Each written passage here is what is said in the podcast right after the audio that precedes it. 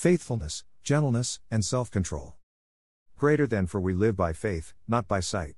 Greater than greater than 2 Corinthians 5 7 NIV greater than let your gentleness be evident to all. Greater than greater than Philippians 4 5 NIV greater than it is God's will that you should be sanctified, that you should avoid sexual immorality, that each of you should learn to control your own body in a way that is holy and honorable, not in passionate lust like the pagans, who do not know God. Greater than. Greater than 1 Thessalonians 4 3 5 NIV. Here is the paradox of Christian living.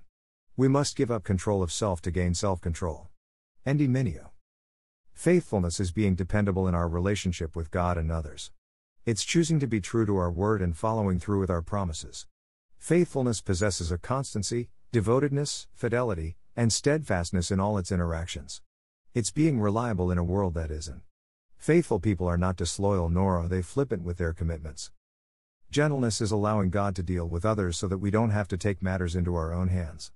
It's been said that gentleness is the grace of the soul. Gentleness includes being calm, serene, and tranquil. Being gentle doesn't mean someone is weak. Quite the opposite, it takes great strength to be gentle when the flesh wants the opposite. Gentle people are not harsh, nor are they calloused. Self control is being able to keep oneself in check. It's not letting our circumstances cause us to lose control. Self control exhibits moderation, temperance, and discipline. It's choosing, under significant pressure, to chase after the important instead of the urgent. Self controlled people show restraint and are not impulsive.